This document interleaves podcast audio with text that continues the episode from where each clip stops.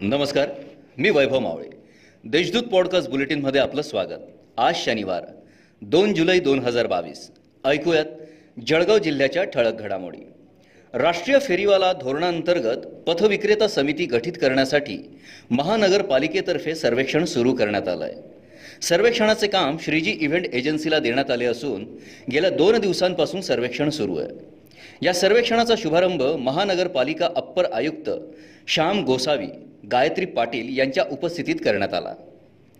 सेवा करताना जात धर्म प्रांत असा कुठलाच भेदभाव न करता गरज पडेल तेथे मदतीस तत्पर असलेली लायन्स क्लबने गरजवंतांच्या मदतीसाठी क्रॉस द लाईन हे ब्रीद घेऊन संपूर्ण प्रांतात काम करणार असल्याचा मनोदय नवनिर्वाचित प्रांतपाल पुरुषोत्तम जयपुरिया यांनी व्यक्त केला.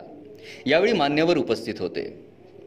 आपल्या पोटच्या गोळ्याला दूर सारत आईने पलायन केल्याची संतापजनक घटना शहरातील गणेश कॉलनीतील युनिटी चेंबर परिसरात तीन दिवसांपूर्वी घडली. एका तीन वर्षीय चिमुकल्याला सोडून गेल्यानंतर परिसरातील तरुणांना माणुसकीचा पाझर फुटला.